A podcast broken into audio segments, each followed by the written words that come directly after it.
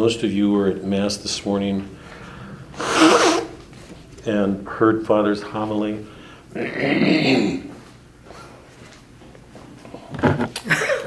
On Monday, um, he took as the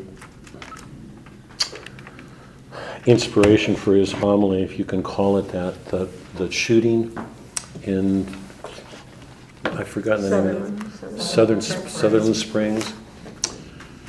Um, and reflected on it for a moment. And I want to, what I'd like to do is pick up with both homilies on Monday and today as a way of getting to what we're doing. Because what I'd like to do is give you this sort of larger overview to, to put into perspective exactly what's going on in our world because it's, it, it just seems so violent. On Monday, he, he was reflecting on the commentary, the comments that were made by people in response to the shooting in Texas. And he was, he was taken by the fact that so many of the people who were responding were instinctively turning to the government for answers, as if the answer would be another kind of law, as if another law would take care of the problem. He didn't talk about gun laws. I'm assuming that was on his mind. I don't know. But he was emphatic in saying he didn't believe the answer was another law. And twice he said that the an- law wasn't. Father's a, a libertarian. I have a strong libertarian streak in myself, but um, he was adamant in believing the answer wasn't law, and he underlined that twice and even came repeated it again at the end. Um, at the core of his homily was the example that he used from Hobbes' Leviathan. I'm going to come to Hobbes in a minute. Hobbes is one of the first social contract theorists of the modern world, and basically what he argued is that um, man exists in a state of war naturally, and the only way that he can come out of it is by turning over all of his powers to the government. And um, Father comment was wonderfully incisive. He said, Hobbes' assumption about the nature of man is that man's fundamentally evil. He's depraved. It's a very modern view. What sense does it make if man is evil to turn absolute powers over to the government when government's made up of men? Yeah. Good, yeah, right. Um, because, by the way, I, I don't know that any of you are aware of that, but we think of ourselves as having a democracy. We do. But the nature of the modern democracy, in lots of ways, is totalitarian. Its powers are too large. So, Father's um, guardedness about laws to me is right on. Another law is not going to do it. Turning more power over to the government isn't going to do it. I went and saw him afterwards because I was a little bit concerned about his take on law, um, and I want to come to that in a minute. I don't think the answer is making another law, but the answer isn't to do away with law either, because we're living in a very lawless time. And I, I want to try to make clear why that's so in a second. Today, he was talking about Pope Leo's contributions to starting the church. Those of you who did Dante remember the handout I gave you. One of the handouts began with this paragraph on Leo when he negotiated with the barbarians at the gates because the emperor had fled. That's the beginning of the confusion of powers because Pope Leo, as the representative of the church, comes in to negotiate a civic treaty. That's where church and state come together in a confused way, or, or one of the major stages of that confusion. But there's no question about how important his contributions were. Father ended his homily today saying, you know, there's no comparison between what's going on in Grapevine today and fourth, fifth century Rome. There isn't. But I want, I want to make this statement. Um, in some ways, this is, I know this, I may be putting my neck on the chopping block here. In some ways, uh, there's not a question that we are materially better off than people were in fourth, fifth century Rome. The, the, the question that I have is whether or not things are, as a matter of fact, worse for us. I don't think Father would disagree with me on that. I don't know, but there's, there's one way in which we, we can wonder whether or not we're worse off because we live under the illusion that we're better. And the, all the works that we've been reading are destroying those illusions. I mean, they're, they're, they're unmasking these dark disorders in the modern world. So if you, if you think about the human person in the modern world and you enter into a spiritual psyche, it seems to me there's good reason for wondering whether things are not worse as a matter, far, far worse in our age than they were then. And one of the reasons it seems to me we, that's something we should take seriously is this. Um, fourth, fifth century was still a relatively new Christian world under Pope Leo. We live in a world in which God has come, a whole Christian civilization um, grew out of his coming. We've now passed that, so we live in a world in which we've rejected God. That wasn't quite so for Pope Leo's Rome. So um, we're, we're trying to build a civilization by denying God, by rejecting Him. That wasn't true in the fourth century. It wasn't true, true for the whole Middle Ages. It wasn't even true for the last couple of centuries. But increasingly since 17th, 18th, 19th century, we are trying to be a civilization who can exist once God has come and we've denied him. So, when we make comparisons with 4th or 5th century Rome, it seems to me one of the things we ought to be asking is are we really better off? Materially, clearly we are. Um, are we living under illusions that make what we're doing even worse? Think about the abortion count and all the other disorders. Um, Father didn't go into any of them today, but it seems to me it's just impossible to listen to the news today. All of, all of what the church considers disorders abortion, homosexual marriages, euthanasia, um, um, genetic control, um, all of the sex scandals that are turning up right now, the, the, the divisions between the races have deepened. The tendency of political parties um, to engage in what I'm going to call witch hunts, that people go after people to ruin their lives when evidence isn't in on cases. I mean, there's lots of sex scandals and ac- accusations going on. It's always been important in our country, it's, it's been an established principle of, of our civilized character that nobody be presumed to be guilty until there's evidence to show he is. That everybody's presumed to be innocent. We live in a climate in which everybody is being accused, or so many people are being accused, and it's assumed immediately that they're guilty. Because we hate the sins they're being accused of and are ready to believe they were committed. So we, we've got, we live in this attitude in which people believe what they want to believe and don't believe what they don't want to believe before evidence is in. So culturally, we're in a, in a bad, bad way. So I want to try to put this. Linda's not going to forgive me after this class because this is just adding to. I may not. Her, her experience. Of, Very her, quietly. Her, experience, her experience of Flannery O'Connor. Okay, so um, I, I, I, I think if we're going to make comparisons between fourth and fifth century Roman America, we've got to be very careful in what we're doing. Um, cultures historically are always much darker when you begin looking into them, whether it was fourth or fifth century or our time. Okay, modernity. Um,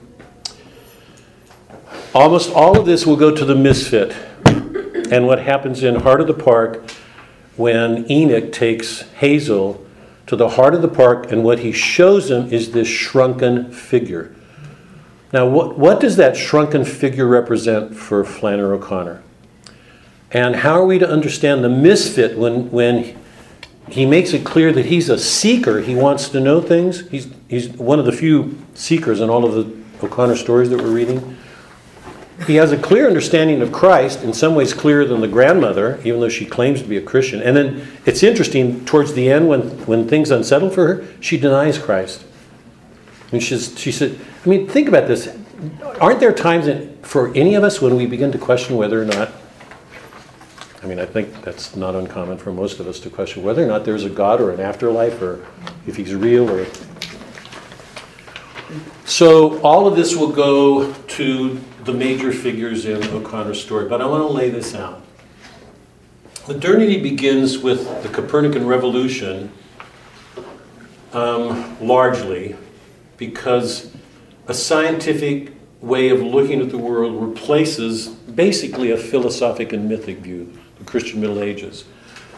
So that's, a, that's roughly about the time of Luther and Calvin. Luther existed in the 16th century. He posts his 95 Theses on the gates of Wittenberg in 1517. This year is the anniversary year of the Reformation. I think most of you know that. So um, we're looking back to that time and what it's meant. Um, Calvin um, lived roughly during the same period. The two met a, number of times and disagreed on fundamental points. The, the principles that they had in common, that they shared, um, were a belief in the depravity of man, the depravity of man, and a fundamental change in the understanding of the sacraments. We went through this when we did uh, Moby Dick. Luther believed in consubstantiation, not transubstantiation, remember? And Calvin didn't believe in the sacraments at all. So we're already moving towards a, a, um, a religious way of life that is no longer sacramental or opens on mystery. Okay? Um, What enters the world during the Reformation is a view of man that is absolutely negative. Both men believe that the fall was complete in its consequences. That's absolutely fundamental to see. That when man fell, he became depraved in essence. In essence. The Catholic Church has always maintained that when man fell, he was wounded, his essence remained intact. Okay? But there's a fundamental goodness that God um, gave man when he created him that was wounded, but could not be radically changed, changed in essence. You can't change in essence in something. So this view of man's depravity enters the world here. It's interesting how much it carries over in the philosophies of the time. Hobbes wrote the Leviathan, that's the book that Father mentioned, and in the Leviathan he makes this argument um, that the only way we can avoid the, the war, the, the fighting that we're given to, is by turning over the powers to a government, giving the government absolute power so that they can settle disputes he believed in the depravity of man. The father's response that I thought was wonderful was that if man's basically evil and you give government total powers, but government's made up of men, how are you going to answer the problem? I mean, so the social contract basically is a belief that all these men shared this theory that um, we live in a state of nature. At the state of nature, we are at war with each other. What motivates us is an instinct for self preservation. That this basic selfishness, we want to protect ourselves to, um, to survive the threats from another person. And the only way to come out of that state of nature is to form a social contract. And the nature of that contract is, the spirit of it is, I won't do this if you don't do this. So it's a, it, this is this is the important thing. I want to. I mean, this is the at the heart of it. It's a convention. It's not. It's its presumption is that we're at a state of war in nature, that we're depraved. So we have to make this contract. It's an arbitrary. It's a convention. It's man-made.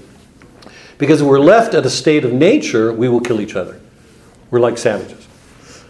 That's the modern view, and we've seen it. Remember when we looked at Hemingway with um, the rivalry between the husband and wife, and the predatory nature of man wanting to pursue, to hunt another.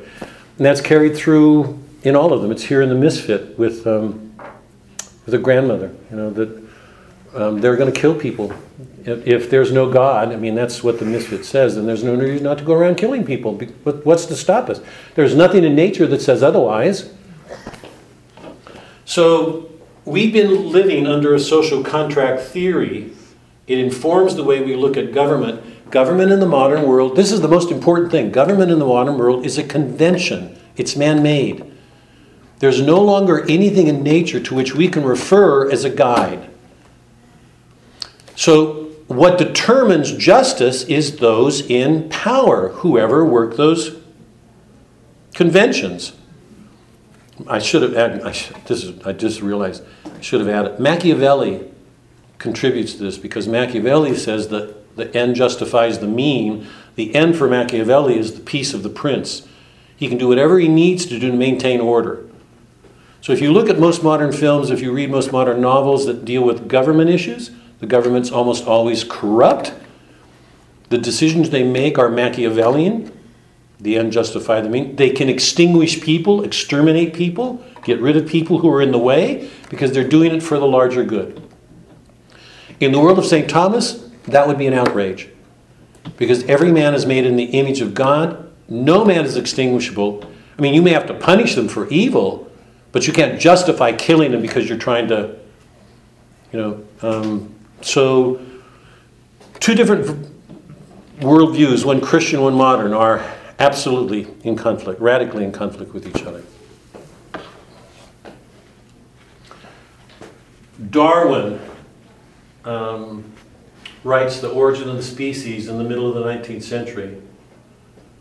And by, by the 1870s, so this is a century away from us, by the 1870s, it's, under, it's accepted by the whole scientific community that his theory is fact. Okay? At the, at the root of that theory of the evolution of the species is the belief that the fittest will survive. It's the survival of the fittest. So those people who work harder to get ahead can justify leaving others behind. Because evolution means the, the fittest will survive, the ones who are most adaptable. So all sorts of um, social Darwinist theories began to float then that forms of government um, justified getting rid of deformed children or justified getting rid of certain kind of infants or children or people with certain behavior problems because clearly they, they weren't going to survive in a world of evolution. Freud um, writes his, um, his books on dreams and on the unconscious, mid 20th century.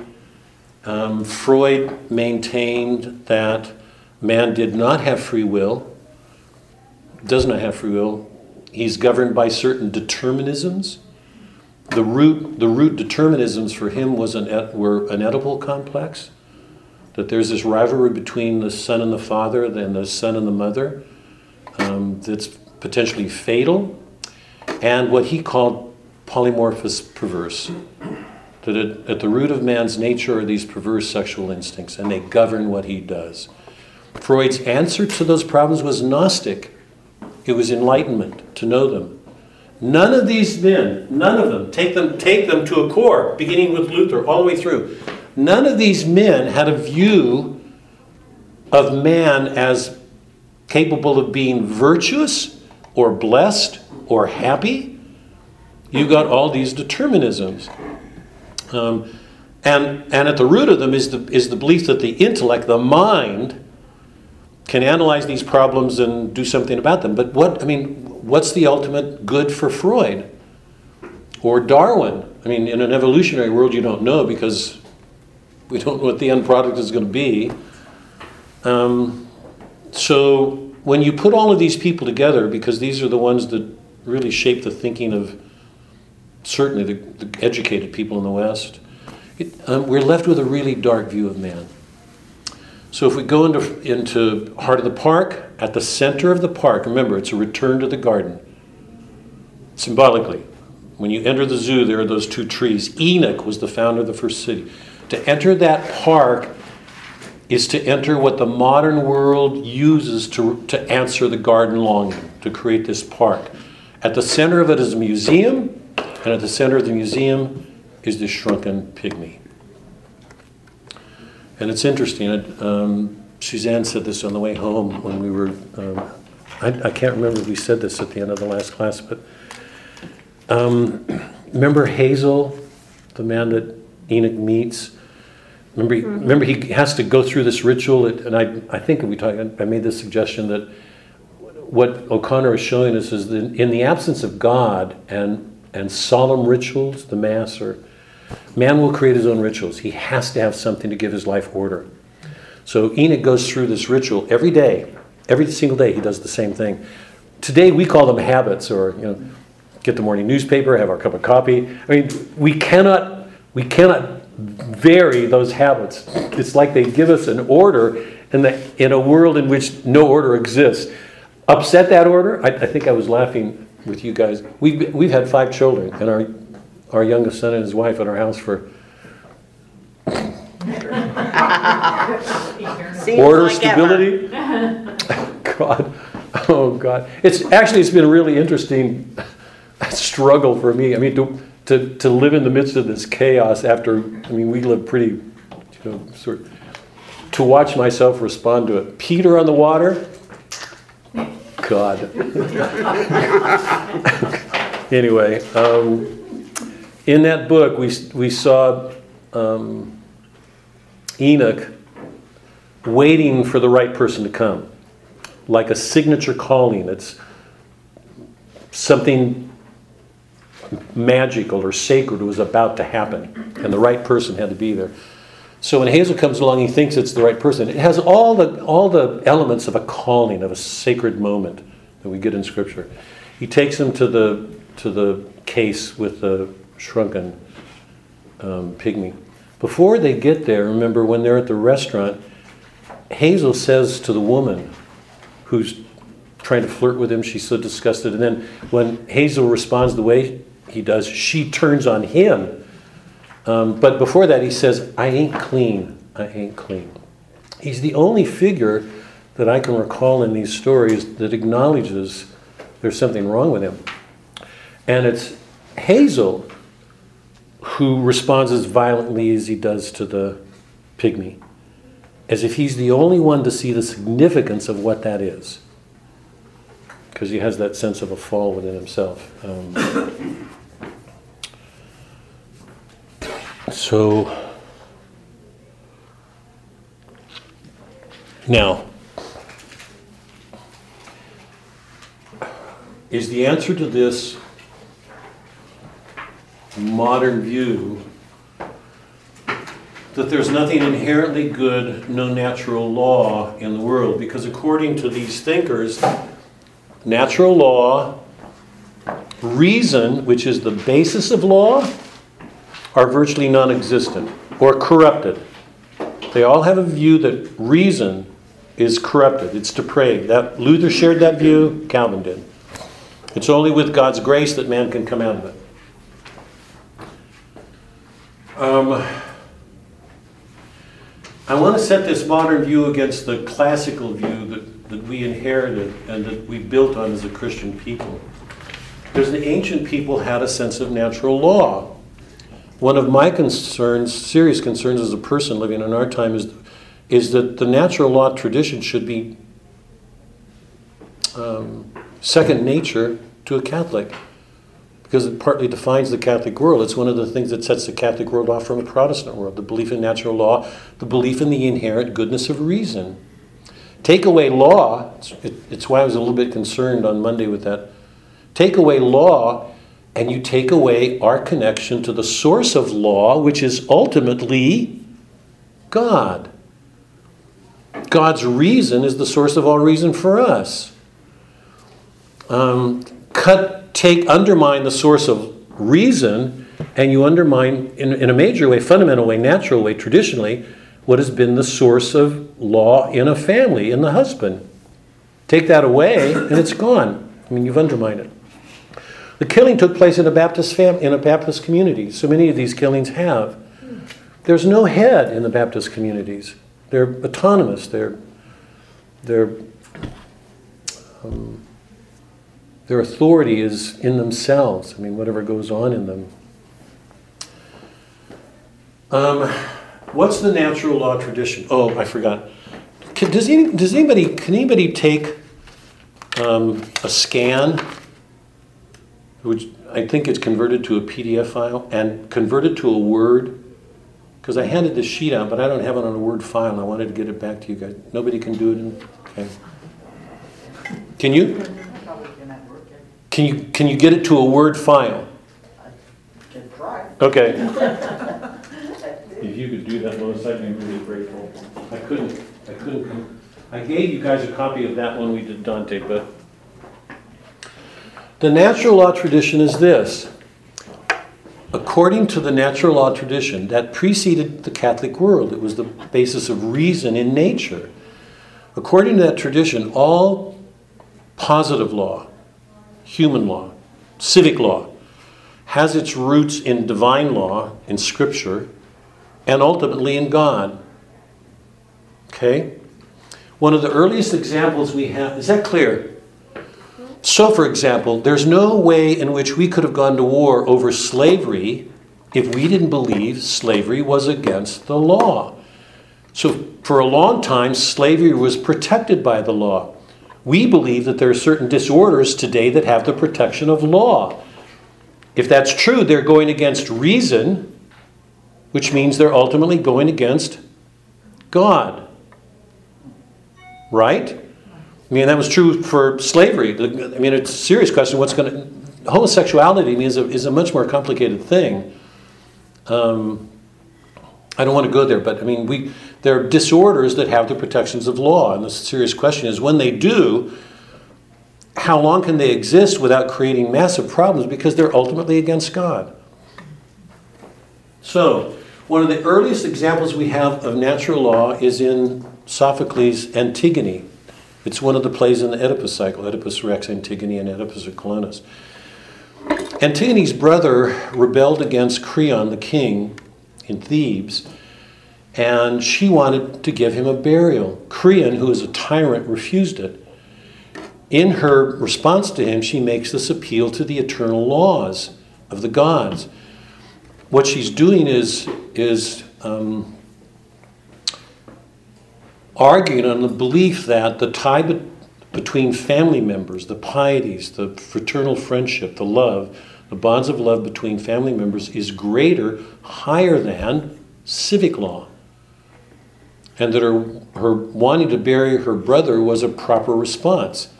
She, she is treated as an outcast and punished. Actually, she'll die in that play. It's a tragedy. But her appeal to the eternal law is one of the earliest examples we have of natural law. What she wanted to do was in accord with the laws of God. Every one of the epics we read, the Iliad, the Odyssey, the Aeneid, the Divine Comedy, all recognize that divine law. It's when men go against that law that problems are created. Plato's Republic, the Phaedo, and the Apology um, all give us some sense that man has a nature. And if he does, it's lawful to be in accord with it, to be one with it. In whatever way he's, he acts against that nature, he's, he's acting against reason, against law. Um, remember in the Republic, one of the fundamental things we learn about the Republic is we, we went through this. I don't know that I should do this again, but remember there's an order to the soul. The soul has two faculties a rational faculty and an appetitive. And the appetitive has two kinds. One is noble, it gives rise to anger, thumos. Anger is the rectificatory virtue, it rectifies things. The, the, uh, the lower appetite is towards physical things body, food, drinking, sex. He gives the example to, to show scientifically that this is the way it is. That a, a person's um, crossing a desert and he's dying from thirst. He comes across a pond of water and he sees a sign that says poison. What does he do? His, he longs for the water to save his life. He knows that if he drinks it, he could die. So he shows that the soul is in conflict with itself. The rational and appetitive are at odds.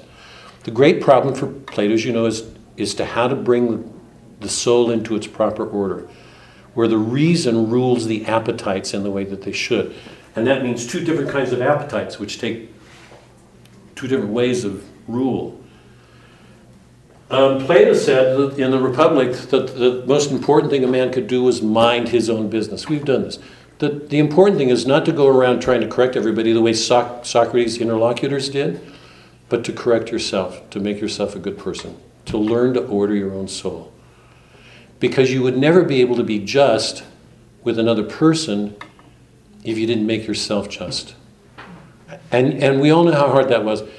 Every time Socrates questioned somebody, they got angry with him and they finally killed him. Because everybody wanted to believe what they were doing was okay. So the fundamental things we got out of the classical world was mind your own business. That the first order of business is for us to become better people. Because if we didn't do that, we wouldn't be able to bring justice to what we did with other people. That was one.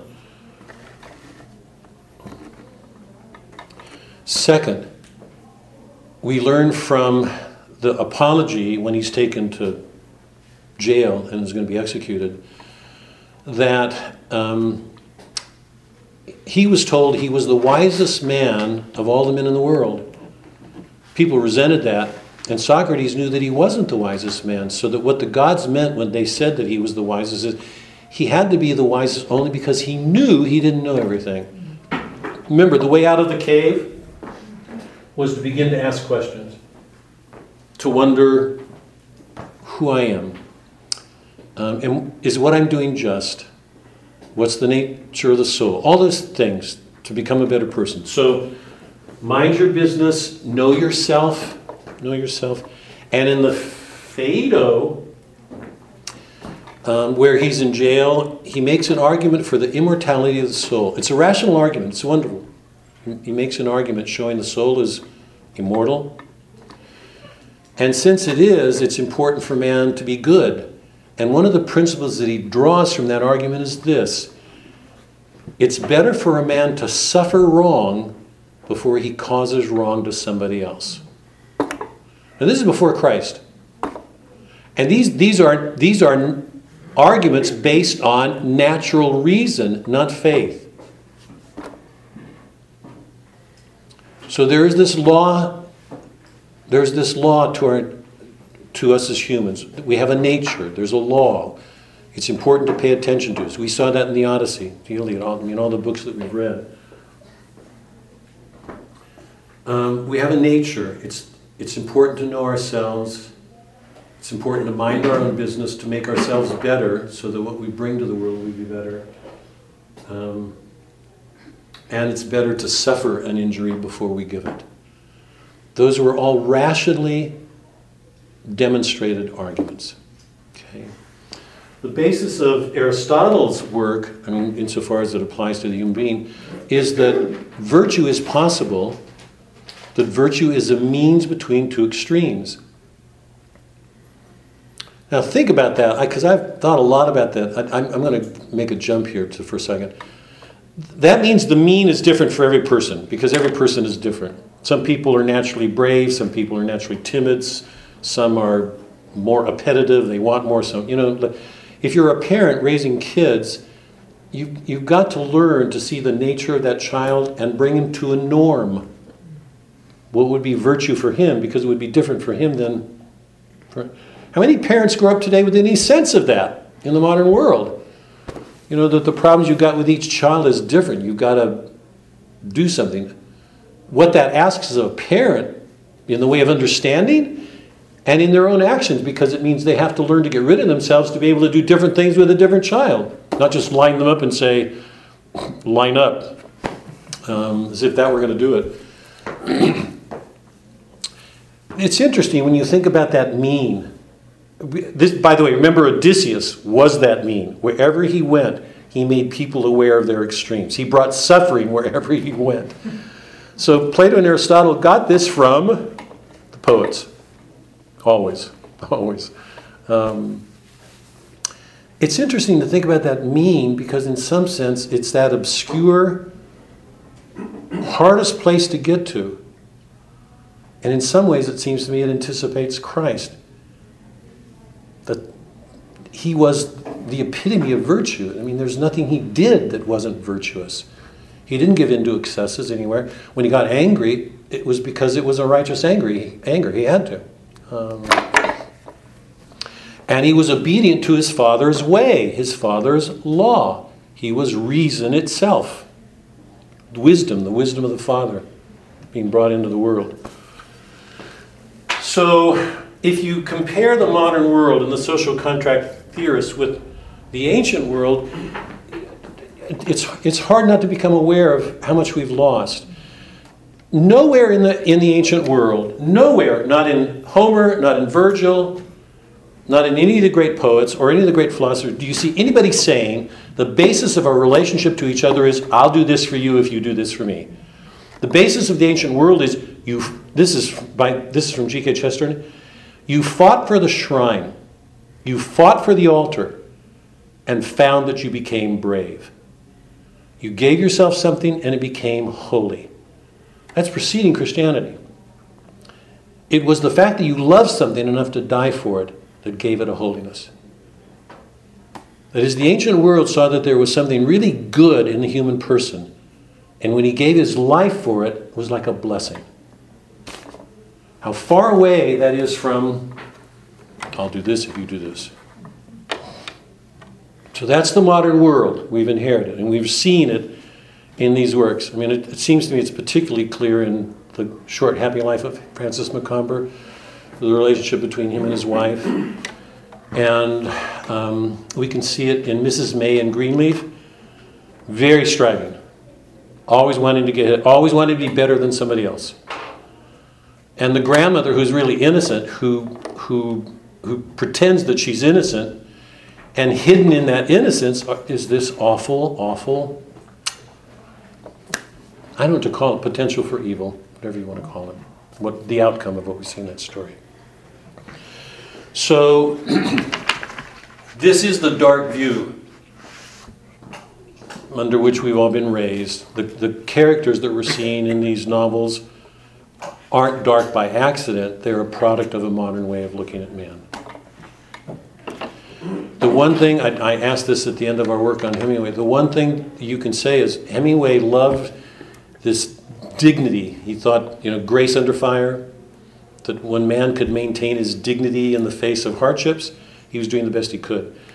You, it's, it's almost impossible to read these stories and find anything like the supernatural virtues faith, hope, charity. The supernatural virtues do not exist. If you enter Hemingway's world, there's, we, we do not find an example of a love fulfilled. When a couple fall in love in Hemingway's world, it's, it's almost a certainty that the man will die. It happens again and again and again. Something, something happens. And watch modern movies when they get close to love. Very often, it's really funny to watch. I mean, it's not funny, it's, but it's predictable. You mean if, if, if either you send them into Hollywood, either love gets sentimentalized and it's all sweet and nice, and they don't have to deal with problems, or if they deal with problems, the, usually the man will get killed off. That's the way of showing how romantic he is. Either that, or he has to like Die Hard, where he has to kill 500 men in order to be reunited with his wife. Um, well, look at that. I mean, either we have to perform these unreal heroic deeds or die.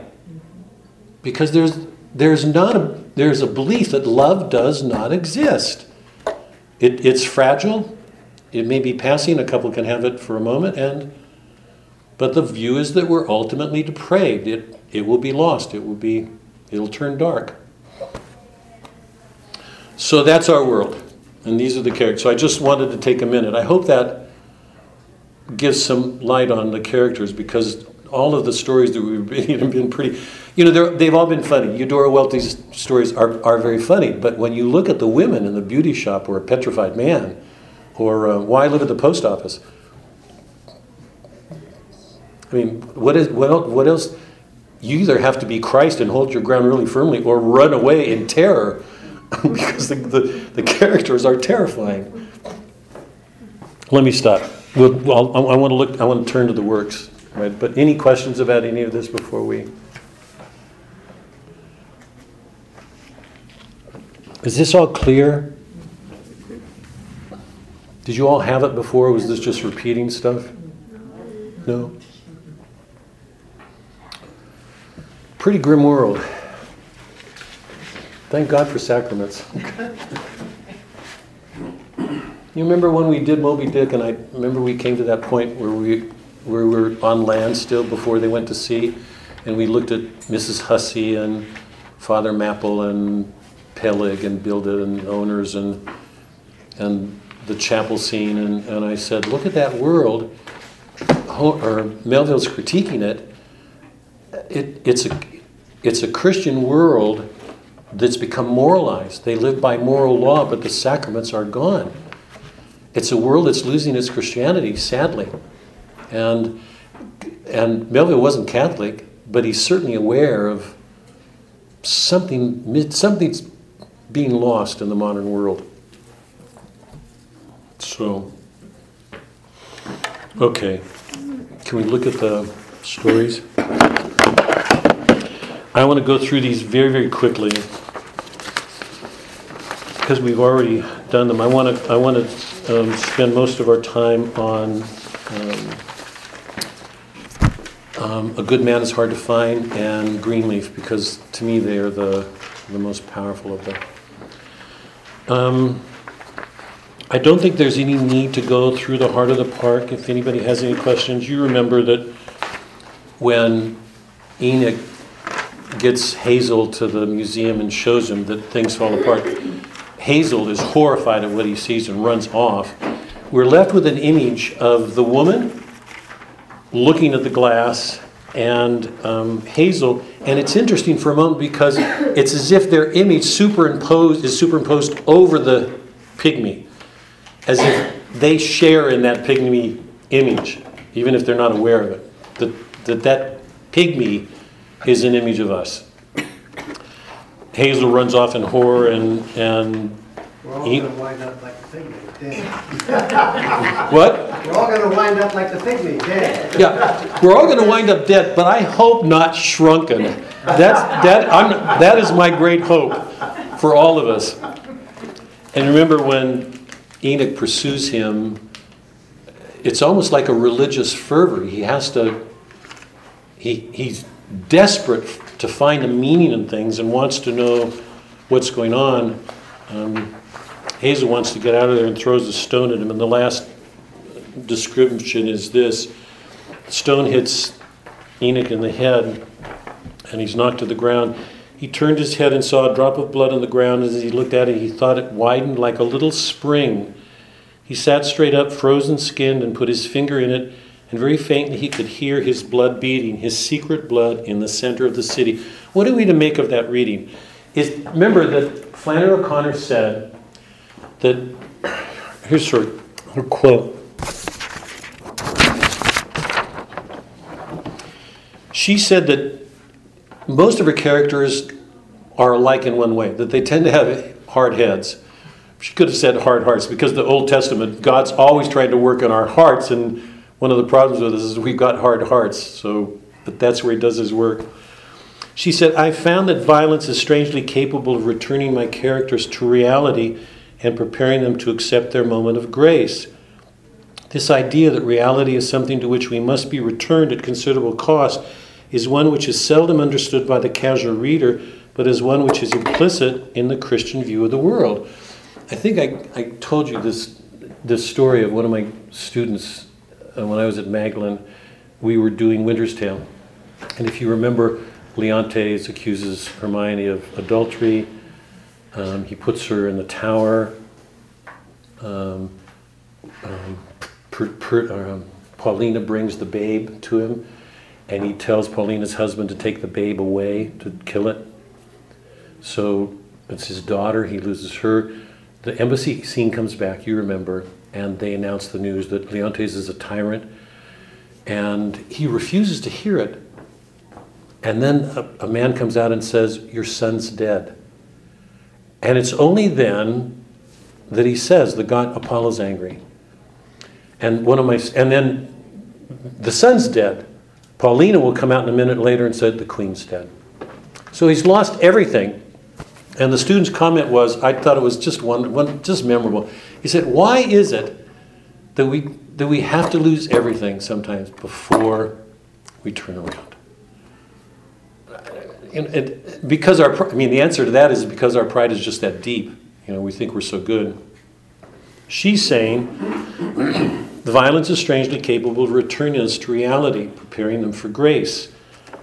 Um, and that's basic to our Christian view that if, if, if we don't learn to change, if we're not more docile, if we're not more willing, some stubbornness holds us on and we, we reject grace. It's one of the effects of it. In this ending, does Enoch receive a grace here? How are we to understand what happens? A drop of blood on the ground as he looked at he thought it widened like a little spring. He sat up straight, frozen skin, and put his finger in it, and very faintly could hear his blood beating. His secret blood in the center of the city. It's a pretty powerful image. What's happening? How do we understand what's going on in this moment? Is that his moment of awakening?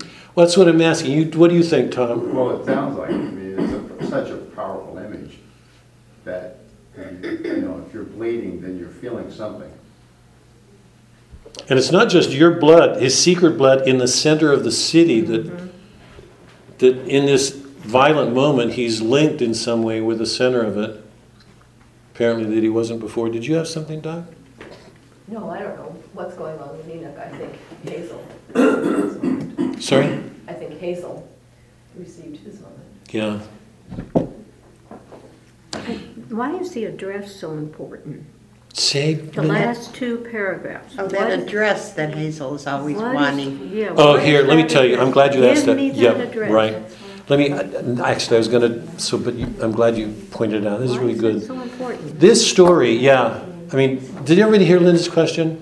Why is that address so Hazel's important? looking for somebody. Keeps mentioning this couple. Here, I meant to say this to you, and I would have done it, but she's she's right on here.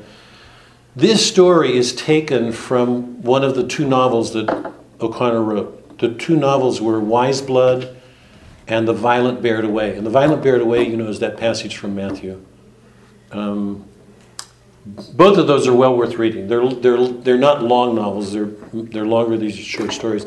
In Wise Blood, Hazel comes across this couple, and like Enoch, he, he feels as if something um, sacred, something important is going to happen.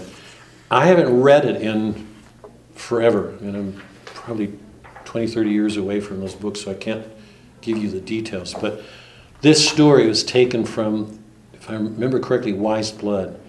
So you might want to just pick up. I mean, if you're if you enjoyed, or even if you've It's on here. been horrified, is. is it? Even if you've been horrified, you might want to read more. No. Um, no. See, now I'm going to give it to you as an assignment. um, they're both really good, really good stories. Really good stories. What the violent bear it away is a, is about the baptism of a prophet. The the figure who who. In a sense, was raised in a Christian tradition in the South, does everything he can to rebel against it, but a number of things happen to him that bring him back and make it clear that he's got to go out into the world, like an Ishmael figure. It's a really good story. It's a really good story. It doesn't end like good man is hard to find. okay. Revelation. I just want to quickly read the end of that. Um, remember in the in the doctor's office when Mrs. Turpin and the very pleasant faced lady were talking. The two of them are nasty. They're always catty trying to show how good they are, but indirectly showing that they're catty and mean spirited and they look down on people. Um, At one point, the mother starts talking about her daughter indirectly as if she weren't there. Another person, she- what do you do about a girl who's. And it's clear that she's talking about her daughter. Her daughter's getting angrier and angrier as she listens to the two women. And finally, she throws her books called Human Development.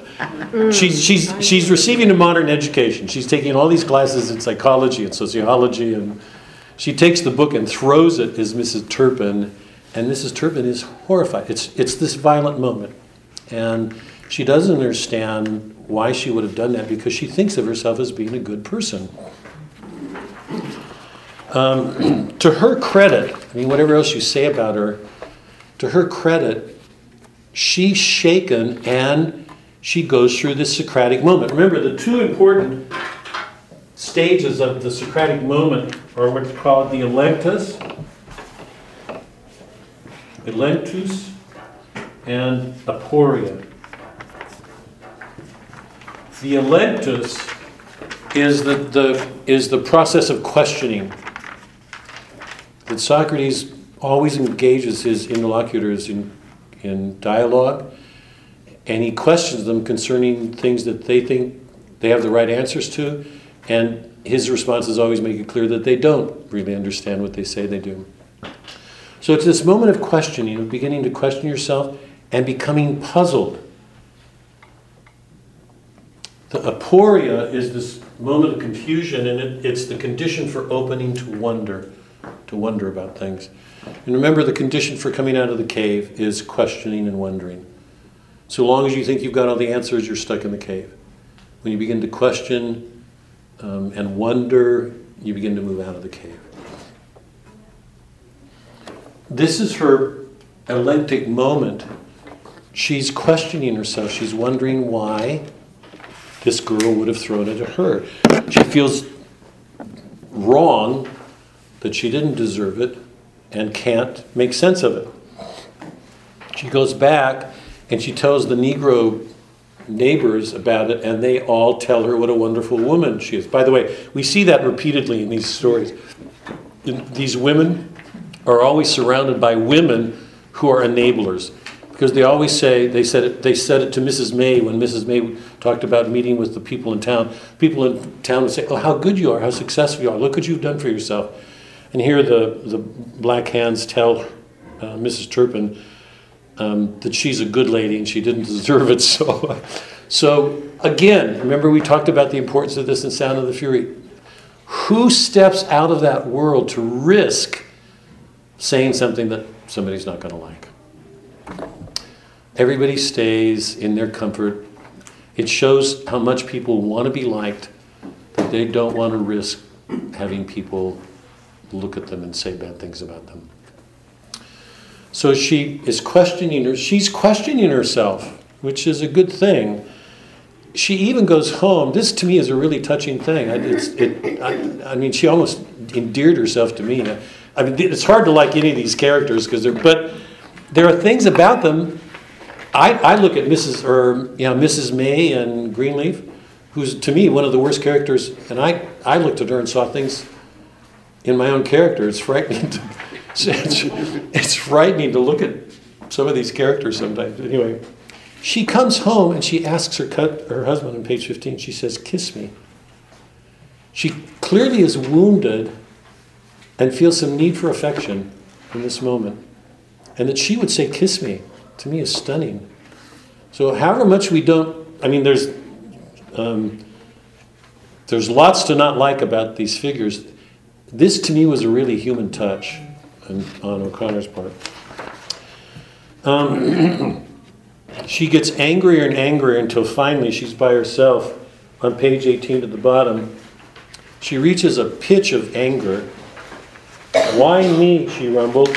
It's no trash around here, black or white, that I haven't given to, and break my back to the bone.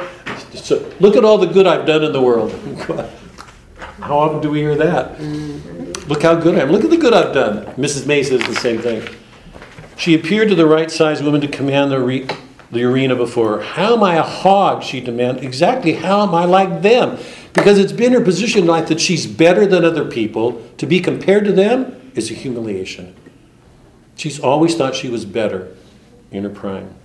How exactly how am I like them? And she jabbed the stream of water at the. She's going to take it out of the water too. there was plenty of trash there. It didn't have to be me. If you like trash better, go get some. Go get yourself some trash. You, this is God. Look how look how. Let's said, "Look how good I've been." If you want some tra- if you want some trash better, go get yourself some trash then. You could have made me trash or a nigger. I mean, her she's what she's doing is just revealing herself. You know that. So while she's in the office, she presents herself as being this very social, socially respectable woman. So does the other woman. The daughter is a clear giveaway. There's problems here that neither woman wants to see. Or a nigger. If trash is what you wanted, why didn't you make me trash? She shook her fist with a hose in it, and a watery snake appeared momently in the air. the, the, the, the language here is, is wonderfully telling. I could quit working and take it easy and be filthy, she growled, lounge about in the sidewalks all day drinking root beer, dip snuff and spit in every puddle and have it all over my face. I could be nasty. Is there any greater irony than in that? I could, as if she isn't the most nasty person in the world anyway. She just doesn't see it. Oh, you could have made me a nigger. It's too late for me to be a nigger, she said with deep sarcasm. But I could act like one, lay down in the middle of the road and stop traffic, roll on the ground. Oh, God. At that moment, she's um, go on in the next bar, down a few lines. Go on, she yelled. Call me a hog. Call me a hog again from hell. Call me a warthog from hell. Put that bottom rail on top. Remember, because in her way of viewing the world, everything is by class. You can change it, but it's not going to make any difference. She's always seen herself as better. So even though we broke from England to get rid of class distinctions, they're not gone. They're everywhere in our culture. But does you think that she's using, this language is so raw about, you know, about the Racist. Southerners' attitude toward black people? Mm. You know, it- it- you know, her contempt for them. Mhm. Well, it's not just the black people though, Tom. White She trash. has contempt for the white Oh, trash. yeah. Oh, the white Yeah. trash, okay, I see what you're saying. Better than Remember, she everybody. was- says at one It's point- like you have to be a southerner to say it this way. It's so natural. And it's like, who could say this? You have You're a to New be, Yorker. I mean, you you put in voice to something that's in the Yeah, unconscious right, of right, the South. right, right. Remember that she said she'd, she'd rather be a nigger than white trash because in her mind, white trash was in some ways worse. Oh. Um, but here, she said, here, because, let me see, um, call me a warthog from hell, put the bottom rail on top, there'll still be a top and a bottom, because in her mind, you, these are, this is Calvin. There are the saved and the damned. There are people who are fixed. There's got to be these classes. That's from Calvin. That's that's at the root. We've seen this. This that's at the root. When everybody when the grandmother says, "Why you're not a commoner. You've got good blood in you, or you've got bad blood." It's assumed that those things are determinative. They are fixed. That idea of predestination is Calvin's. Those things are fixed. Some people are saved, some are damned. A garb, uh, so a garbled echo returned her. A final surge of fury shook and she roared, Who do you think you are? And remember, the voice goes out against the mountain, comes back. Who do, and I, I think we're supposed to assume it changes its inflection. It's, and it, it returns as, Who do you think you are? um, then she sees the truck coming, her husband pulling into the. At the bottom of 19, um, she has a revelation. Then, like a monumental statue coming to life, she bent her head slowly and gazed as through a very heart of mystery down into the pig parlor of the hogs. They'd settled all in one corner around the old sow who, grunt, who was grunting softly. A red glow suffused them. They appeared to pant with secret life. In this moment, the sows are beautiful. They're not ugly creatures. There's a red glow emanating from them. There was only a purple streak in the sky cutting through a field of crimson and leading, like an extension of the highway, into the descending dusk. She raised her hands from the side of the pen in a gesture hieratic and profound. A visionary light settled in her eyes. She begins to have this vision of the soul's um, ascending to heaven. She's always thought of herself as being at the head, and the blacks and the tr- white trash and you know, the prostitutes. I mean, this is so out of the Bible. When Christ called everybody, and he said the prost, what the prostitutes and the lame and the would all be first. Isn't that whatever? Isn't it in that something? I can't remember the passage. Yeah. And bringing up the end of the procession was a tribe of people whom she recognized at once as those who, like herself and Claude, has always had a little bit of everything and the God given wit to use it right. She leaned forward to observe them closer. They were marching behind the others with great dignity, accountable as they had always been for good order and common sense and respectable behavior. They alone were on key. These are the respectable people. Yet she could see by their shocked and altered faces that even their virtues were being burned away. She lowered her hands and gripped the rail of the hog pen, her eyes small but fixed unblinkingly on what lay ahead. In a moment the vision faded, but she remained where she was, immobile. At length she got down and turned off the faucet and made her slow way on the darkening path to the house. In the woods around her, the invisible cricket choruses had struck up, but we, what she heard were the voices of the souls climbing upward into the starry field and shouting hallelujah. How are we to understand this ending with her? A conversion or a mystical experience. Wouldn't you say? This is one of the few story. This is one of the few stories in which she actually makes clear the grace was received. She, and it's interesting that she went through this questioning, this this elenctic moment, you know, of being puzzled and and then getting really angry and shouting, "Who do you think you are?" Only to get that sentence back at her and I have to tell you, Bob, when I was reading this, as I got to the end, I thought, she's gonna fall into that pig pen they're gonna eat her. I did, I really, having read some of these others, I thought, she's Yes, gonna. yes. I had the same feeling. They're gonna eat She's in the pig pen? Yeah, that two fellows was in the pig pen and they, you and Linda have got to stay apart for a while here.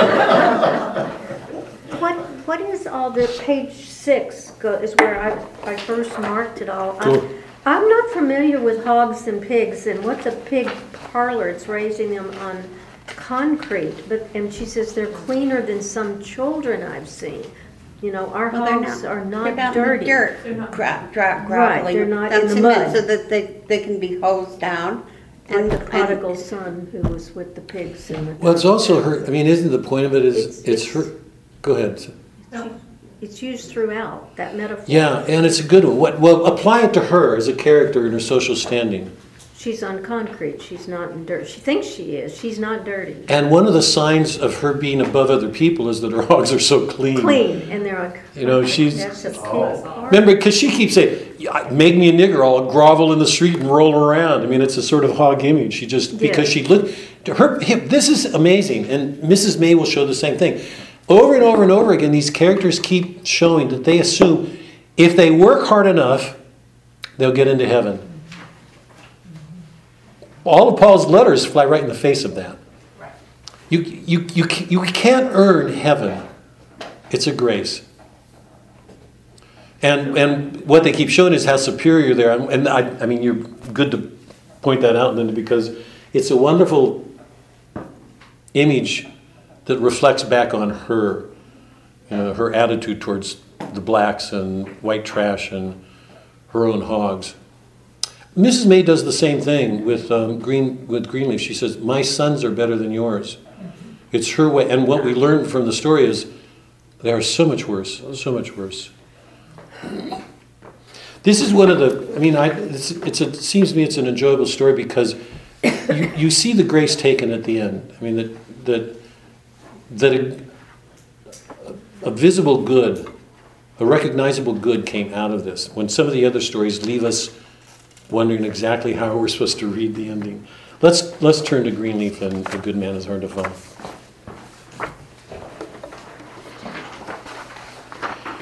I'm good. I want to just do the same thing with Greenleaf. It's um, Mrs. May has been working this farm for years on her own.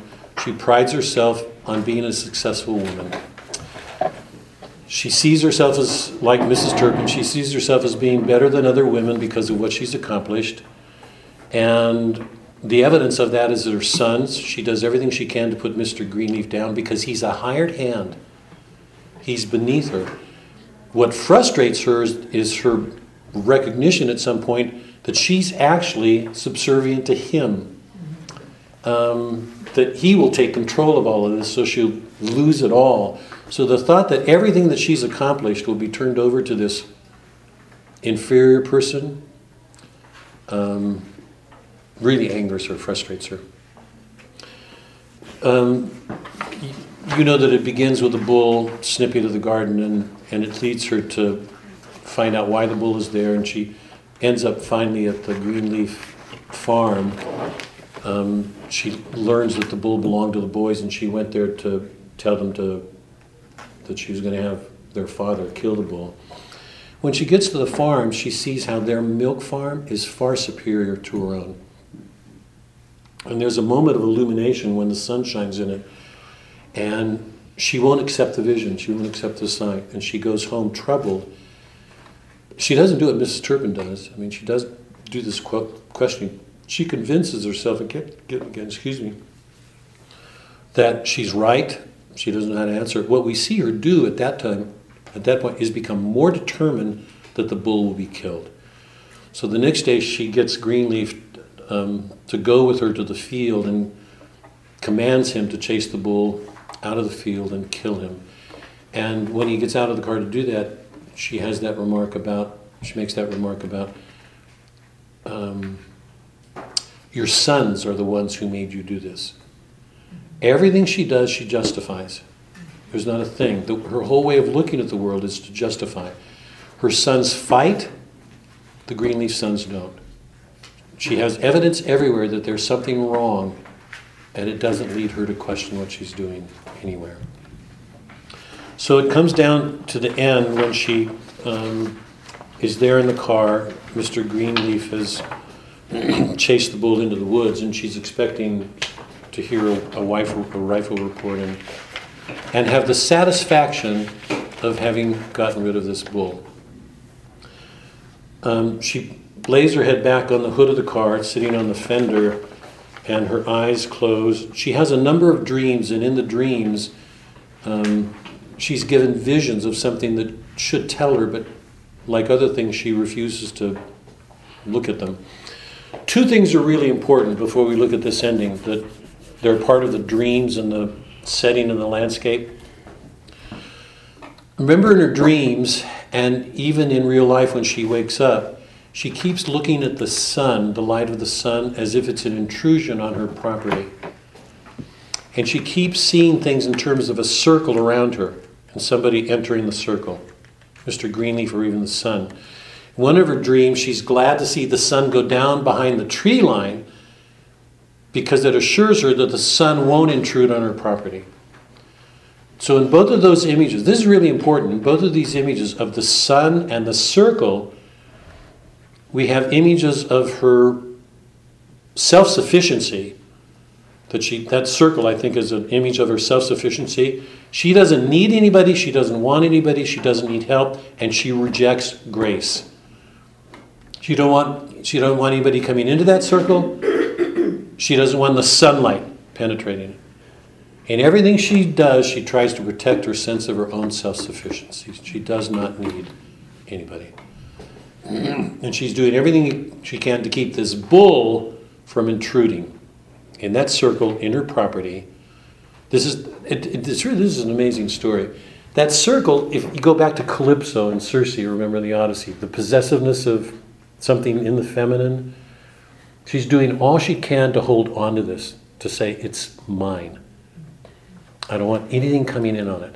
Not the bull, not the sun, not Mr. Greenleaf. All of them are threats to everything that she's accomplished.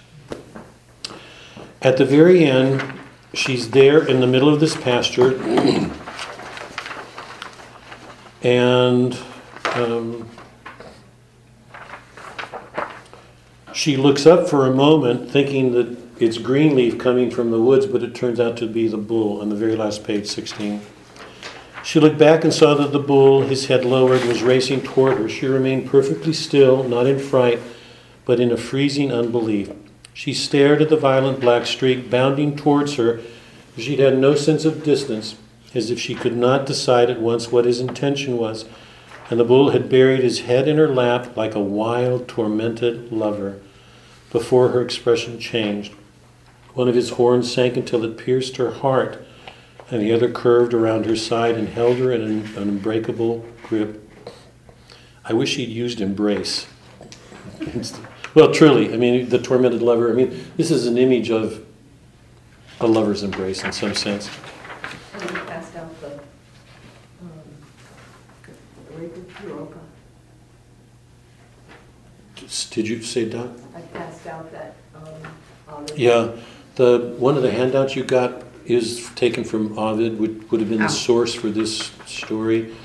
It's Ovid's story of Zeus's um, kidnapping of Europa and vanquishing, raping her. So there's a mythic aspect to this that, that O'Connor was aware of, and she clearly is trying to bring that to the story. She continued to stare straight ahead, but the entire scene in front of her changed. The tree line, remember, that tree line defines her property. She doesn't want the sun intruding or anybody coming in. She continued to stare straight ahead. The tree line was a dark wound in a world that was nothing but sky. The tree line's gone. In place of it is a wound. She's immediately in contact with the sky now. And she had the look of a person whose sight has been suddenly restored, but who finds the light unbearable. Light has been offered in this moment. Mr. Greenleaf was running towards her. Um, he shot the bull four times through the eye. She did, not the, she did not hear the shot, but she felt the quake of the huge body as it sank, pulling her forward on its head, so that she seemed, when Mr. Greenleaf reached her, to be bent over, whispering some last discovery into the animal's ear. okay, what do we make of this? Did you have something, Rose? Um, No, it's just her typical grotesque ending. What do you guys make of this? Does I she? thought of Moby Dick. They're try- trying to kill evil. Oh, oh, oh, yeah, And then it comes yeah, yeah, back and yeah. gets in. Yeah, yeah. But, you know, It is a grace being offered in the violence, and does she receive it? Mm-mm. Is she funny? She doesn't receive, Why do you think, Linda? because you said so. Where? She said she found the light unbearable. I think that was it. Yes, light unbearable. It was too much for her. She couldn't accept it because of her pride. She needs no one. Reach to be bent over, whispering some last last discovery into the animal's ear. What could that be? confession. Tom, in your mind, does she receive grace or not?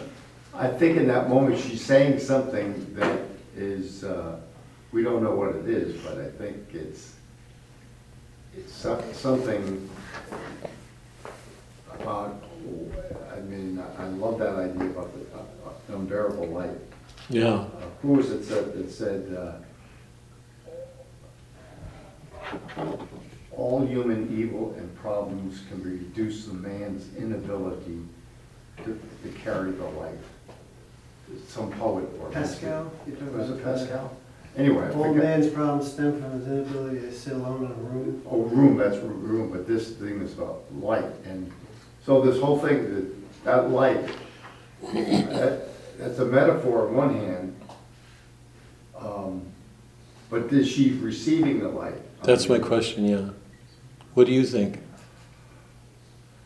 I would try to be hopeful here, but, you know, it, it- it's really sad that with, uh, this animal was her nemesis, as it were. Mhm. And so it's like, does she get the lesson?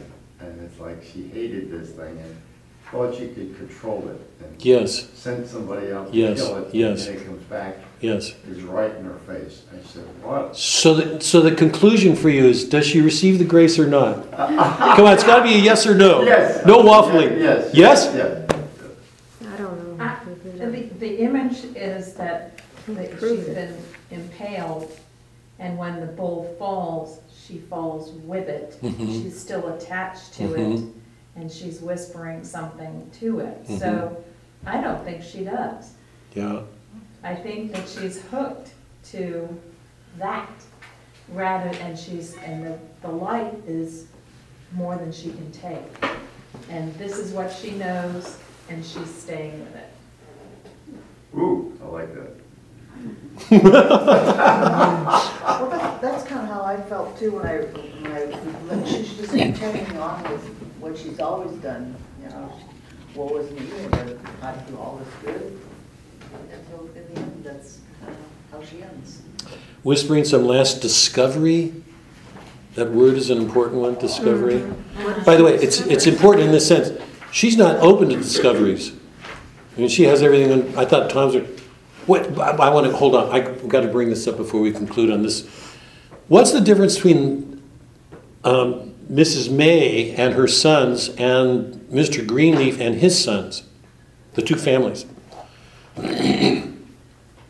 I think we're supposed to assume that the Greenleaf family is Catholic. Greenleaf married his wife and met him in France during the war. It's a Catholic country. The children go to a convent school.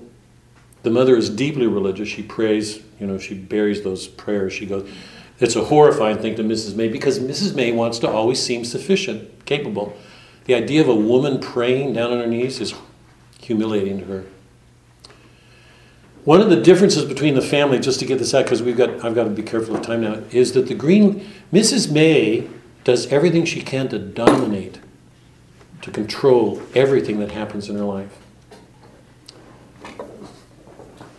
You suffer evil before you do evil to another person. Greenleaf is going to go kill that bull even though he doesn't want to. He has to suffer her constantly before he does some wrong. If you put the two families next to each other, the May family does nothing but strive to master. That's, that in itself is modern. The conquest of nature, if nature is depraved, your answer to it is to get control of it. I mean, that's been the whole Protestant ethic since the 16th century. The Greenleaf family is in tune with nature. They're not pressing anywhere. The kids, they don't fight. They're at peace with each other. There's no fighting there. When you enter into the, the um, May household, the kids are, I mean, they're knocking over the table. You read. I mean, they're just, they can't get along at all. It seems to me one of the, one of the issues here is that one family is in tune with nature. They're in tune, they're not trying to rise above it to be better. May can do nothing without trying to be better than somebody else to get control of it. I'm going to go out on a limb here. I'm going to stand with Tom on this one. I, it's hard to say. We don't know conclusively.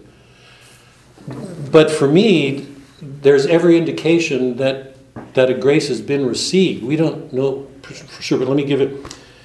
She had the look of a person whose sight has been suddenly restored, but who finds the light unbearable. If you've been blind all your life and suddenly you're, let's say you're blind, and you come out into the light, what's your experience of it going to be in that moment? Unbearable. It doesn't mean you reject it, it just means that light, that nothing's prepared you for that moment when it comes. So I don't see any rejection there. To me, that's exactly what it would be if you came out of the cave into the sunlight. When any of us have those moments of revelation? Aren't they generally painful and hard to accept? So for me, there's, there's no evidence that she doesn't, and there's enough evidence to suggest that something does. The lover like embrace, oh, like a wild, tormented lover, the, the bull piercing, piercing her heart.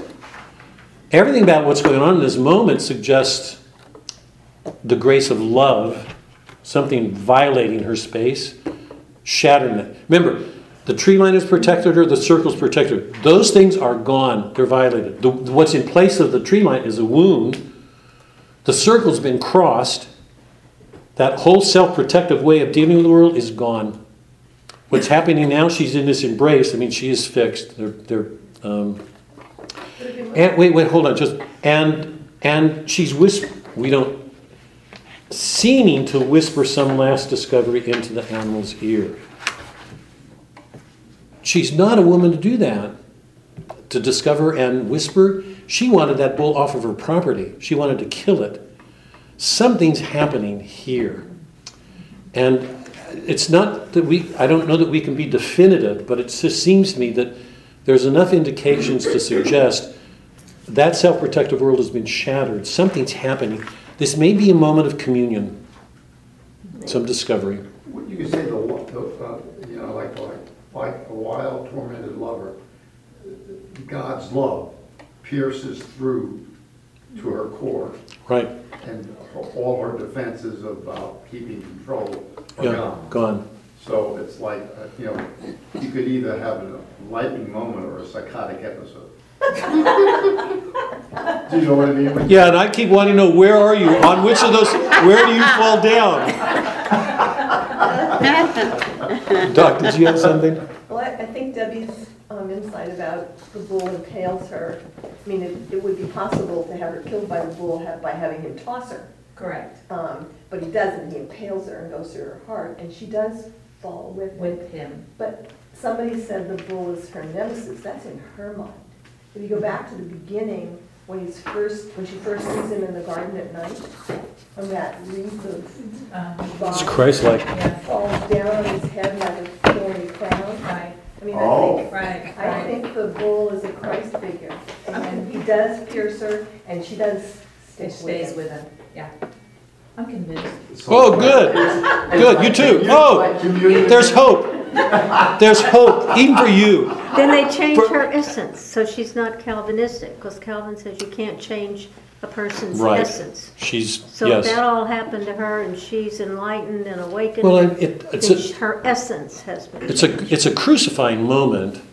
You know, I mean, Well, it's that a would- death moment, but there's reason to believe that, that some transcendent love has penetrated, and it only happens through violence because the resistance is so great. But let's do quickly. A good man is hard to find because we're out of time. Are you okay for a few more minutes?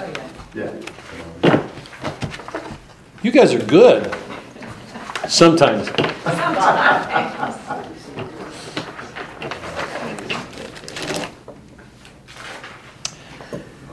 Um, just quickly to recount a couple of things. The, the grand, the, the women that we're dealing with, God, either I'm going to be run out of this church and tarred and feathered by, by a community of women, or my wife is giving me looks right now. Um, the grandmother belongs in this group of women that we were looking very innocent, like she does nothing, very manipulative. She she gets her son to turn off the road. She hides the cat, both of which are going to lead to everybody's undoing. So everything she does, she does in innocence. Um, but but remember what Flannery O'Connor said too. She said her words. Um, she she she was no sentimentalist.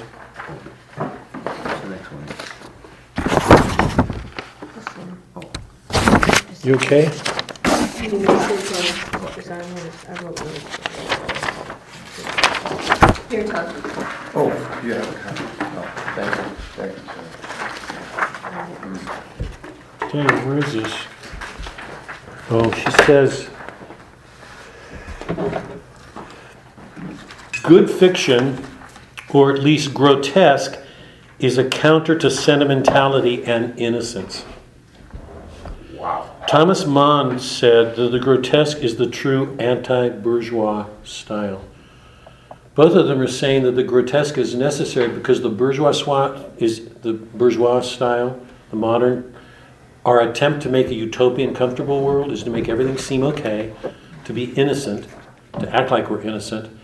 Her comment is that innocence will always, by natural law, become its opposite that underneath this innocence is a hidden violence. It would produce it. And we've seen that with every one of the characters, and in a major way, it seems to me, in the grandmother. Because everything she does is in innocence. Now, it's important to see this and hold on to it because at the end we've got the grandmother in her innocence and a man who's, who is a misfit, who in some ways is criminal. The two of them. So, in some ways, they're like mirror reverse images of each other. Just hold on to that for a second when we, when we get there, okay?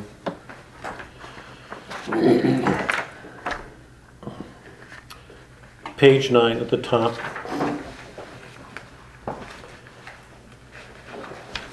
She keeps telling the misfit at this point to pray and trying to convince him that he's a good man. she obviously is frightened for her life at this point, and she's doing everything she can to, to, to try to get out of this predicament, which she's largely responsible for getting them into. The misfit tells the men to take the father and the son off. You know, this this is what gets horrifying, and I'm sure it's, I'm guessing it's what was so upsetting to Linda because it's, I mean, it's a terrible thing that you we know the father and son go off, and we hear these shots, and they're gone. Um, come back this instant, the mother shrilled, but they disappeared into the woods. This is top of page nine. Baby boy, the grandmother called in a tragic voice, but she found she was looking at the misfit squatting on the ground. I just know you're a good man, she said desperately. You're not a bit common. No, I ain't a good man, the misfit said after a second ah, as if he had considered her statement carefully. But I ain't the worst in the world neither. My daddy said I was a different breed of dog from the brothers and sisters. You know, daddy said it's some that can live their whole life without asking about it, and it's others has to know why it is. This boy is one of the ladders. One of the things we can say definitively about him is that he is a seeker. He's not like other people. He wants to know. He was that way from his beginning. His father saw this. She wants to know um, what he did um, to get put in jail at the top of 10. Um, he said he was buried alive. She said, That's when you should have started to pray. What did you do to get sent to the penitentiary the first time? Turn to the right, it was a wall. The misfit said, Turn to the left, it was a wall. Look up, it was a ceiling. Look down, it was a floor. I forgot what I'd done, lady. I sat there and sat there trying to remember what it was I'd done, and I recalled it to this day. Once in a while, I would think it was coming to me, but it never came. Right, I want to stop for a second. Something happened the other day on TV. I was watching Fox News. It stunned me because what I, I really wanted to hold on to it, and I can't go back to it. They were making the point that somebody had been in jail, somebody had done something, and they and they couldn't remember what because they didn't have the papers on him. And they made it clear it was only because they had the papers on him that they could prove something. And I thought, what an indictment of the modern penal system because it's become so bureaucratic that you lose sense of a person and what gets substituted for is this paperwork. Now, think about the problems we're having with immigrants with documentation and documents that get lost and they become evidence that somebody's been incompetent about doing something because they didn't have the documents. How important, I mean, this is stunning to me, how important, doc, docu, how much more important documents are than the nature of a person or a crime. I mean, she's saying the misfit cannot go back and recover. Remember Dante, too when he went into hell, I remember, remember he was unconscious because none of us ever remembers very clearly our first sins because they, they, they're always committed before we come be, begin to be conscious. We're already in a state of sin before um, we become conscious of the things. I remember the first conscious thing I did was steal a knife in a store. But I, I, I recognize that knowing there had to be things before that moment that I didn't. He says he can't remember. She tries to give him answers, and, and he says none of them are right. And then she says, If you just pray, Jesus will help you. He keeps saying that. She keeps saying it again and again. Um, going over to page 11, she's pushing Christ at him, and he says, Yes, and the misfit said, as if he agreed. Jesus threw everything off balance. It was the same case with him as with me, except he it was the same case with him as with me.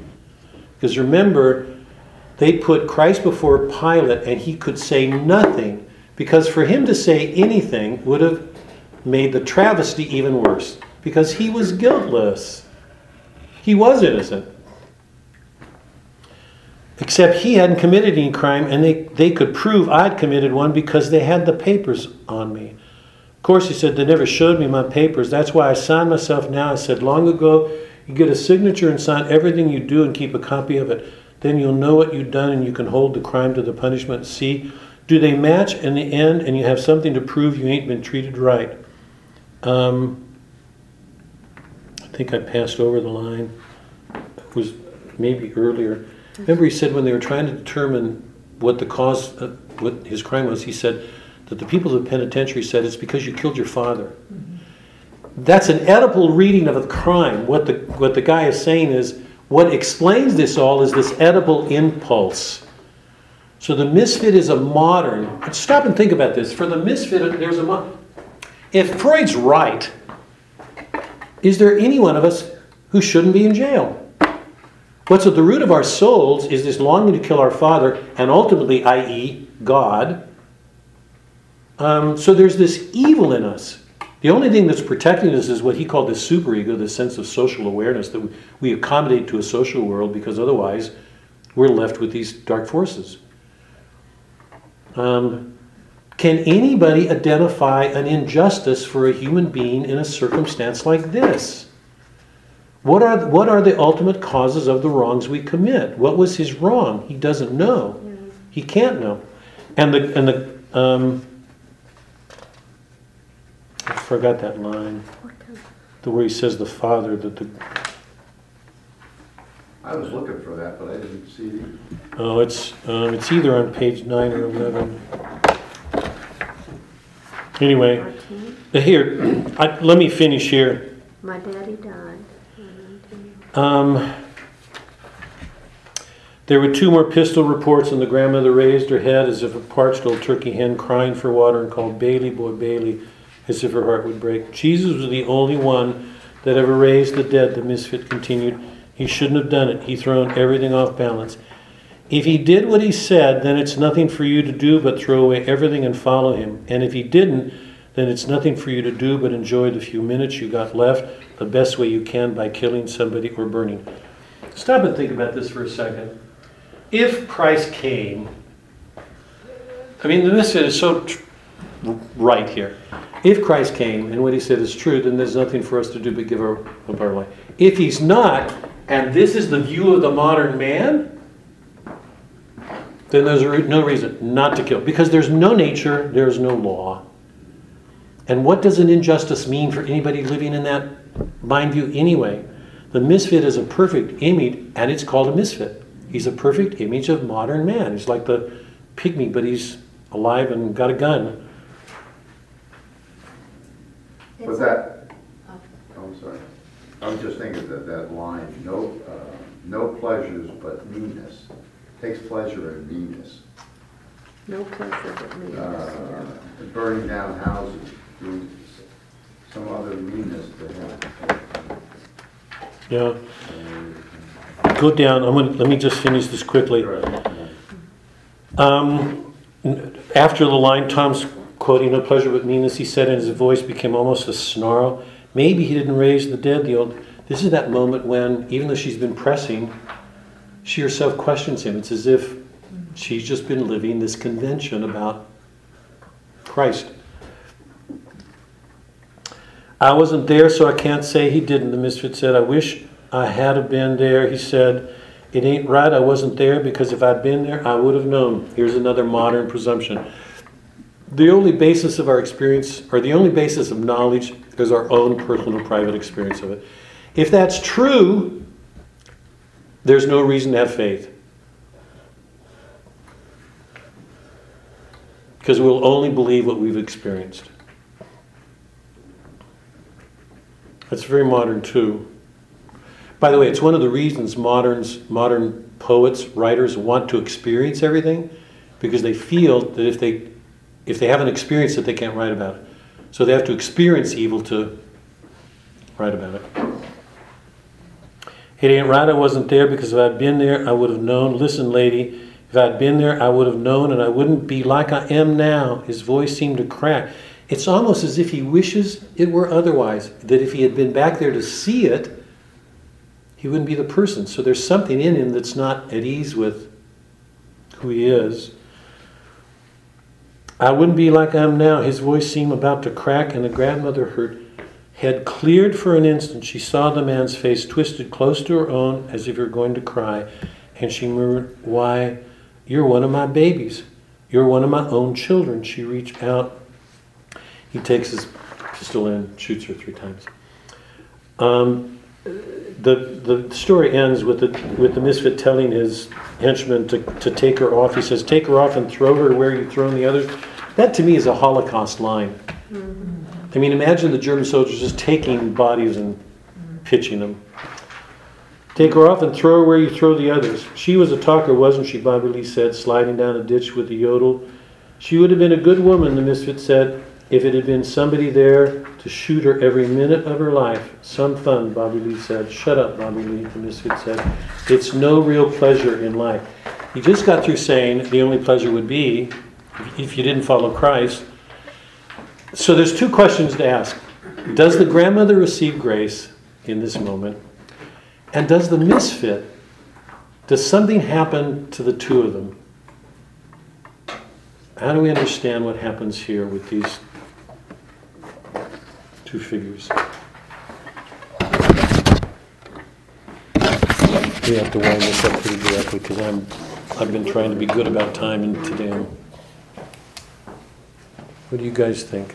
Does the, does the grandmother receive? Summer? When it's like she says, you're my sons or my babies, Yeah, it's like she sees there's no difference between her and him. Or she claims this, uh, uh, this bond with him that she, you know, that would be a real change for her, wouldn't? I I don't know if you could call it conversion. Let let me, let me try to, let me try to flesh this out to make this, Doc, wait on, wait a second, Kenny, because I'm, I'd be glad if you were in this.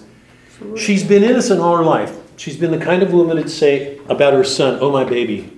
And he's a- probably a third. Some women do that. Um, she looks at the, at the misfit and says, why, sorry, where, you- why, you're one of my babies. You're one of my own children. That's the sort of I, that's the sort of language I can hear her using on her son, my baby. So we can look at her looking at the misfit and seeing some um, some shared quality, something that she identifies with him that that he has in common with her own children. So that what she's doing, I remember when Suzanne and I went home last week at, at night, Doc was saying that she was being manipulative and taking control and so she's either being innocent and saying, Why, you're one of my babies, you're one of my own children, the way she would of her own children, so she's manip- manipulative and now remember, she's just heard the second gunshot. She's just lost the rest of her family. Moments before she heard the shots and she knew she lost her son and her grandson. Now she knows she's lost her mother or her the wife and the baby and the daughter, the, or the the um, the grandchild, the girl, granddaughter. She goes to her knees. Sh- She's shaking right now. Okay? I mean, she's heard those gunshots and clearly they just went to her heart. She, they shattered something. She shakes, she goes to the ground. So when she says, Why, you're one of my babies, you're one of my own children, she's either being manipulative and using the language that she would have with her own children, the way she's been doing all along, or she sees some affinity with him that she's not seen before and made a place for evil that she's never made in her life. Because in her own mind, everything is innocent, sweet, and nice. So the question is, which is it? Is that clear? Mm-hmm. She's got to be doing one or the other.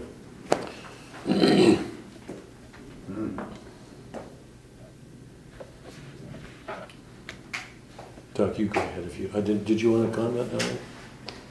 No, I don't think so. Okay.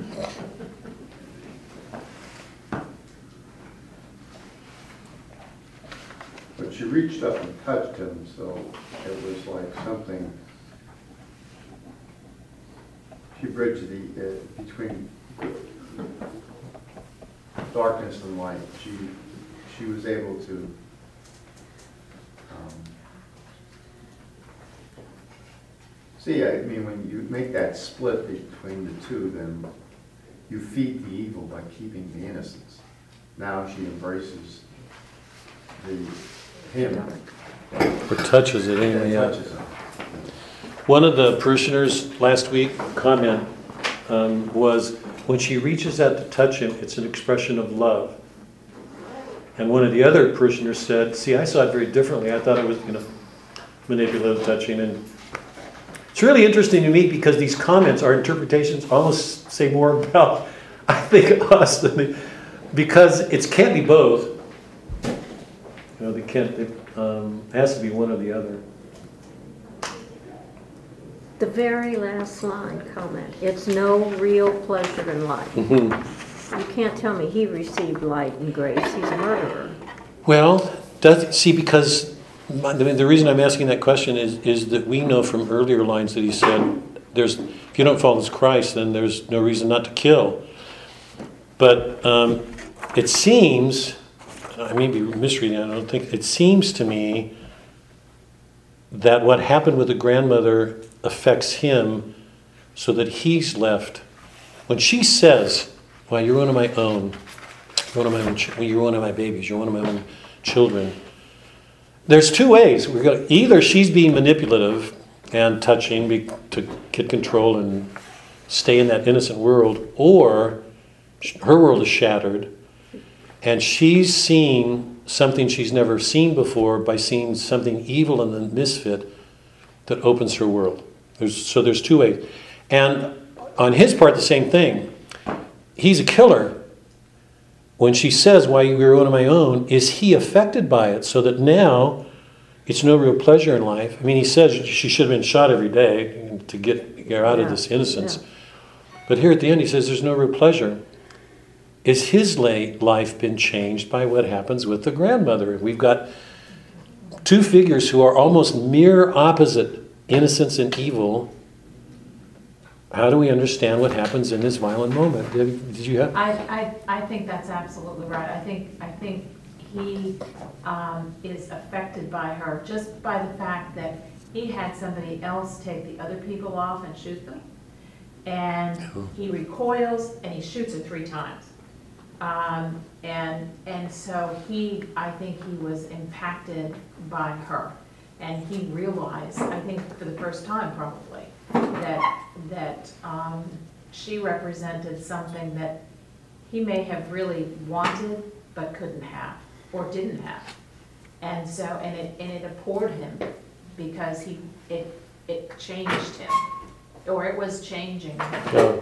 And so he wanted to get rid of it because it went counter to Yeah, whatever his life experience had been. yeah, that, that's pretty close to my. And the question I think we're left. Remember Christ's um, encounter with the lawyer, when the lawyer says, "What do you have to do?" and then Christ says, "You, you know, you do this, this, and, and give up to the poor. Finally, give." And the lawyer went away sad. We don't know what happens, but it's. It seems to me it's. It's impossible to read that any other way than to say that lawyer will never be the same again. Even if he doesn't give up all of his stuff, he carries Christ with him. That's going to be a burden. It's going to be a wound he carries.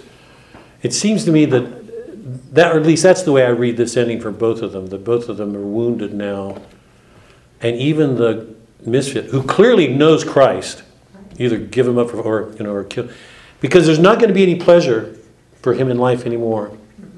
Um, so once again, we have one of these moments in violence where grace is offered, and there's no definitive answer. But it's, but given the way she set it up, it's to me, it's like the lawyer, Christ meeting that lawyer when the lawyer goes away sad that something happened in that moment that, that changed the way.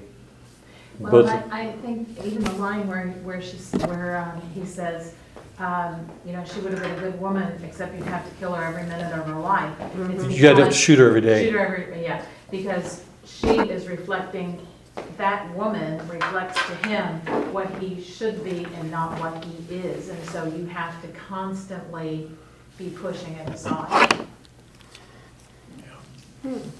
Maybe not. So, we're gonna leave Flannery O'Connor. I know that some of you are gonna be really sad. Oh, I I have a box of Kleenex, right? I wanna know, didn't you guys enjoy, I mean, isn't, I she, thought that was didn't, a great story. They're all- It's horrific. Yes. But it's a great story. yeah, I mean, she, she really forces us, I think, it's like, for me, it's like Dante's Hell. By the way, grotesque comedy is important. Remember what these writers said? Because grotesque comedy shows how vast the irony is between the way we see ourselves and the way we really are. If you get into bourgeois comedy, that gap narrows. Everything's okay, it's sweet, it's sentimental. Grotesque comedy is infernal comedy. It's grotesque because it shows just how vast the differences are between the way we'd like to see ourselves and the way we are. That, that's how out of touch with some things in ourselves we are. Dante's Hell, remember, if you remember it, those, it's, it's impossible to read it without getting shaken up because you see just how grotesque sin is. Every one of these moments, the grotesque is that meeting between evil and good. There's no way that meeting can be anything other than grotesque. It disfigures, there's a violence implicit in it. That's at the center of our belief. So it seems to me it's really important to read people like Flannery O'Connor in our day. It's, it's, it's like an antidote to the bourgeois world we live in. She has a great command of language, Mhm. her similes, Yeah, metaphors, her yes, words. yes, yes, yes. Really good. Okay, two stories and we're done with the short stories next week.